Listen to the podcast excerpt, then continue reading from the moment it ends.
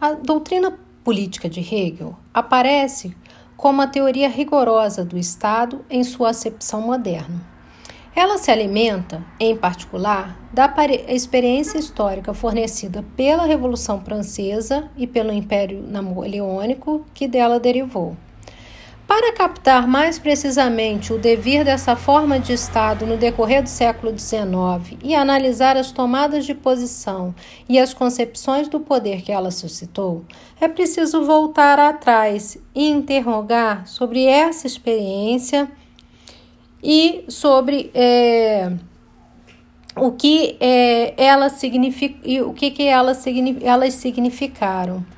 Uma ideia que se impõe, e uma ideia certamente já presente nos pensadores do século dezoito e em Hegel, mas que irá, doravante, desempenhar um papel decisivo a ponto de caracterizar toda a política moderna e contemporânea, é a ideia de nação.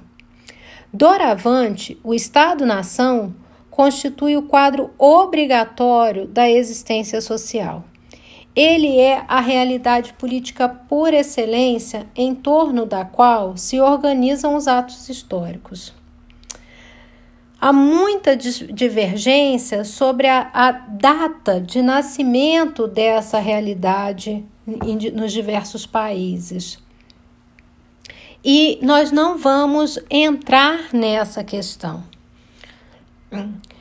Nós já vimos nos... É, textos anteriores que a ideia do Estado como potência soberana no mundo terreno encontra sua origem muito antes do século dezenove, podendo, podemos é, alcançá-la inclusive na Europa medieval. Quanto à primeira identificação da nação nesse ou naquele território, ela também é objeto de debates históricos, onde as intenções políticas raramente estão ausentes. De resto, quem poderá afirmar que uma nação se constitui para sempre, né? De qualquer modo, que é ser, o que é certo é que o Estado-nação, enquanto representação política, que implica o fato de que as populações que constituem uma sociedade no mesmo território reconhecem-se como pertencentes essencialmente a um poder soberano que emana delas e que as expressa, né? Essa ideia surgiu certamente com a restauração inglesa de mil seiscentos e noventa e afir- foi afirmada com a Revolução Americana de mil setecentos e setenta e seis e com a Revolução Francesa de mil setecentos e oitenta e nove. E é esse Estado-nação que ainda hoje é a trama do mundo político, quaisquer que sejam suas diversidades e novidades. As discussões relativas ao momento de emergência do Estado-nação cruzam-se em parte com as que tratam da importância de duas séries de eventos, já dita anteriormente: a Revolução Americana e a Revolução Francesa. Vamos é, falar um pouco sobre a Revolução Americana, né? A Revolução Americana, que foi a rebelião dos colonos de origem britânica e que leva à fundação da República dos Estados Unidos, é importante para nós por, sob múltiplos aspectos. Primeiro, porque ela foi dirigida contra a coroa inglesa e legitimou a secessão que se realizou, remetendo-se a princípios políticos aplicados pelo Reino Unido e sublinhando, em particular, que os colonos não têm nenhuma representação na Assembleia que decide sobre seus problemas. E mais, em segundo lugar, que, embora ela tenha sido liderada por políticos realistas, ela vai se valer e para se justificar de noções assimiladas da doutrina dos direitos naturais de Locke, em particular a da insurreição sagrada, ou seja, o tema da desobediência civil. três. Outro aspecto interessante da Revolução Americana é que, nos momentos de seu desenvolvimento, ela não deixa de insistir sobre o papel motor das instituições na instauração da sociedade nova, como se o Estado fosse o criador da nação nesse primeiro momento, esforçando-se por manter-se constantemente o equilíbrio entre uma tradição é, inglesa e uma novidade republicana, ou seja, entre os poderes locais e a autoridade federal, entre os costumes da vida rural e os desejos de entrar no concerto do mundo industrial que nascia naqueles tempos. Enquanto tal, ela constitui ao mesmo tempo um modelo e um exemplo na luta contra uma sujeição ilegítima travada em nome da igualdade natural, da liberdade de empresa e, para cada um, do direito de usufruir sua propriedade e os frutos do seu trabalho, assim como para a coletividade de escolher as instituições e os magistrados que lhe convenham. Ela influirá, influirá nos atos iniciais da Revolução Francesa, desempenhará um papel capital no desencadeamento de insurreições que levarão as colônias espanholas e portuguesas da América do Sul à independência. A boa consciência, podemos assim dizer, dos, dos é, colonos ingleses que se revoltam em mil setecentos e setenta e seis na, na América, né, É, oscila de um utilitarismo ao idealismo, de é, preocupações de curto prazo com o desejo de fundar uma potência. E isso vai definir os contornos de um, um, um certo tipo de nacionalismo, que será muito característico da República Norte-Americana, que, no interior, concebe a democracia menos como expressão da vontade popular do que como um jogo devidamente controlado de instituições representativas, e no exterior se apresenta como detentora dos segredos da liberdade. Então, essa é, situação é bem diferente na França. A imagem da nação na França está fortemente implantada na representação coletiva, e a ação centralizadora da monarquia contribuiu bastante para reforçar tal imagem. A despeito das carências da política monárquica, da pobreza endêmica de uma parte da população, a sociedade francesa, nesse momento, é rica e numerosa.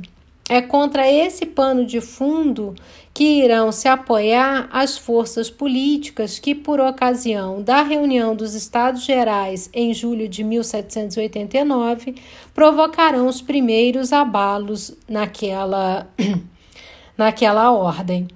É significativo que, mais ainda que os colonos da América, os promotores do movimento francês tivessem tido, para além da definição dos programas e do enunciado dos textos legislativos, de, eles tivessem tido de legitimar seus atos políticos e de proclamar as razões de seu empenho.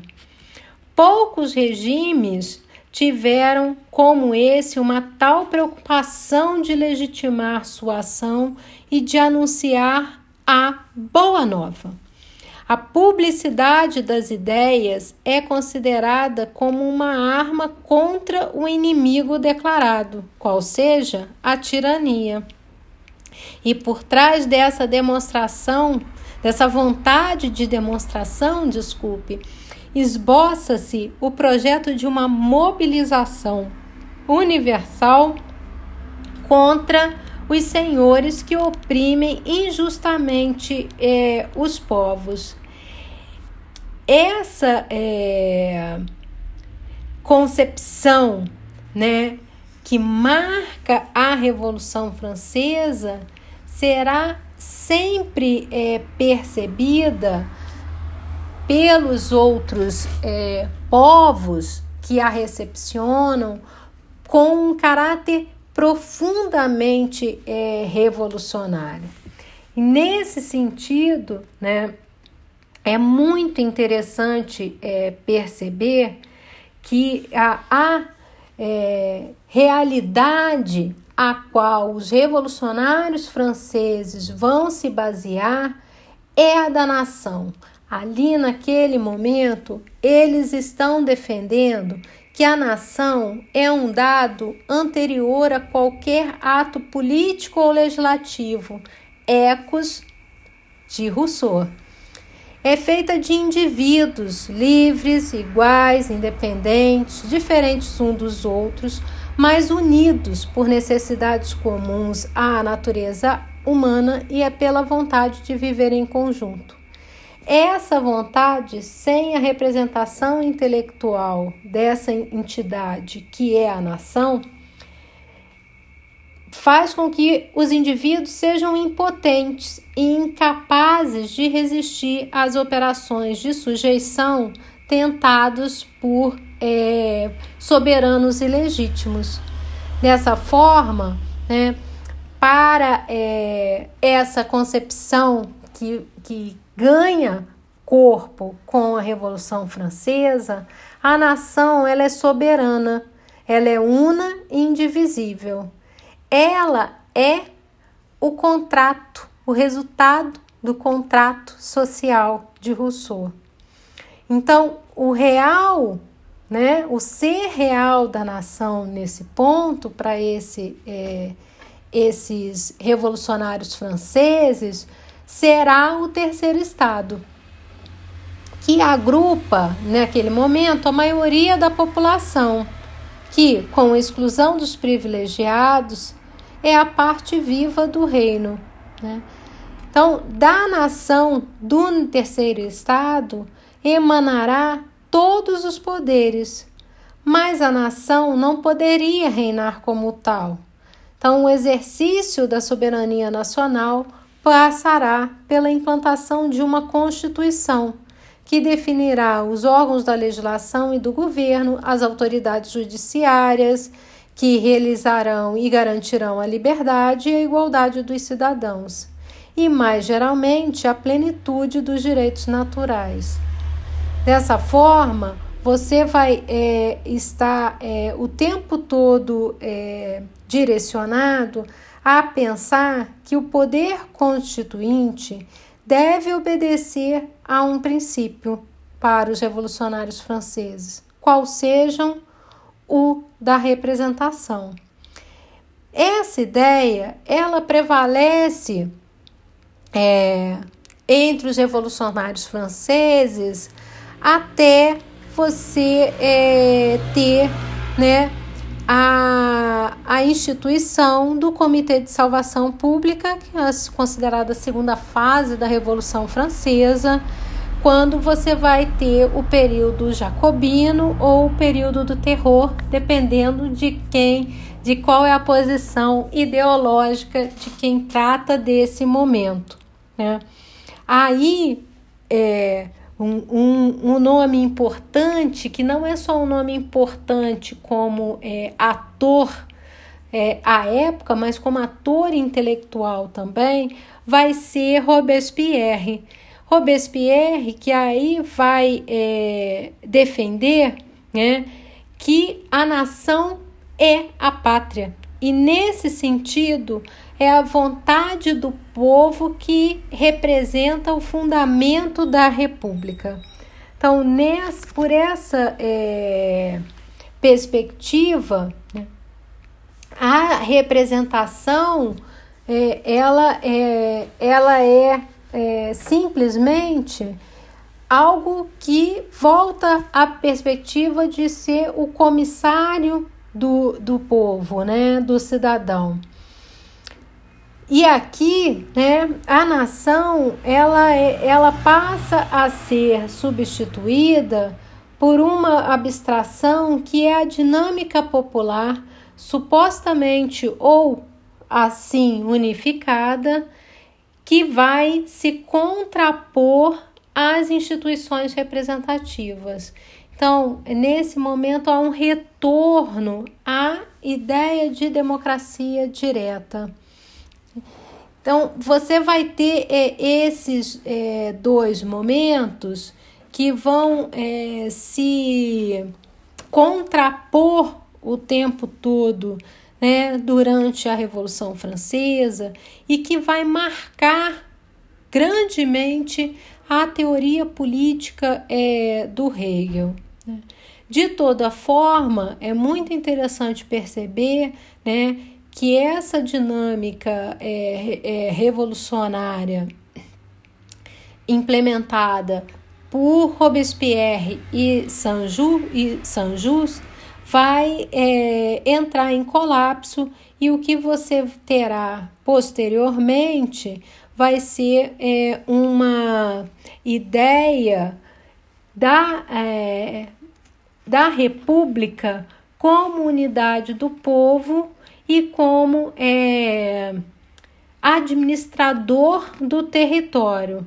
Então, você tem, é, com, você vai ter aqui uma expansão, né, para essa ideia, e que vai alimentar a ação de Napoleão Bonaparte, que vem, né, para é, fazer a restauração, a pacificação, não seria a melhor palavra, mas é a restauração francesa. Então, nesse terceiro momento, né, quando você é, tem, né, o, em mil setecentos e noventa e cinco, você passa a ter o terceiro momento da Revolução Francesa. Este momento vai colocar, né, como, é, como objetivo, né, da é, nação, né, a ideia de república, que está é, ligada à ideia de que agora cabe a essa, aos seus representantes, defender o povo e os seus ideais. Isso significa defender e administrar o seu território, né? Então, aumentar o poderio e o potencial militar, financeiro dessa população. Organizar é, a coletividade de forma que se assegure, tanto quanto possível, o respeito pelos direitos naturais e o aumento da segurança e das riquezas. Este programa, ele supõe, por um lado, um fortalecimento geral do executivo e, por outro, uma independência da sociedade civil constituída como lugar da livre empresa. E vão ser, né, os princípios de filosofia do direito de Hegel que estabeleceram a teoria desse sistema-nação. Então, é, a gente pode é, perceber o quão vai ser importante a, o processo todo, né, que o Hegel dá início com a sua teoria de Estado. Ele é, tem o papel de sistematizar e ler e justificar a legitimação desse Estado que nasce ali, né, em suas formas mais é, bem acabada, com, na terceira fase da Revolução Francesa. Então, é, por fim, é, gostaria de mostrar que não é, é muito interessante imaginar, né, que o grande construtor, né, desse Estado racional será é, Napoleão Bonaparte, que vai ser, é, vai organizar um Estado francês racional que será é, objeto de invejas e, e cópias mundo afora. E que na Prússia, né, hoje Alemanha, você é, encontrará, né, sendo sem festejado, né, né, por Hegel, que com seu é, com a sua teoria do Estado vai é, nos mostrar a importância, né, de, dessa, dessa forma de Estado, né, que, que vem se desenvolvendo, agora entendido como, né, o Estado racional, absoluto, portanto, o fim da história, é o, a, o Estado é mais bem acabado, né? Bem, a, a, o, a, a, chegamos ao máximo que o homem poderia chegar na constituição desse Estado. É isso. Espero que vocês curtam e a gente vai, dúvidas, a gente vai conversando sobre essas questões, tá bom?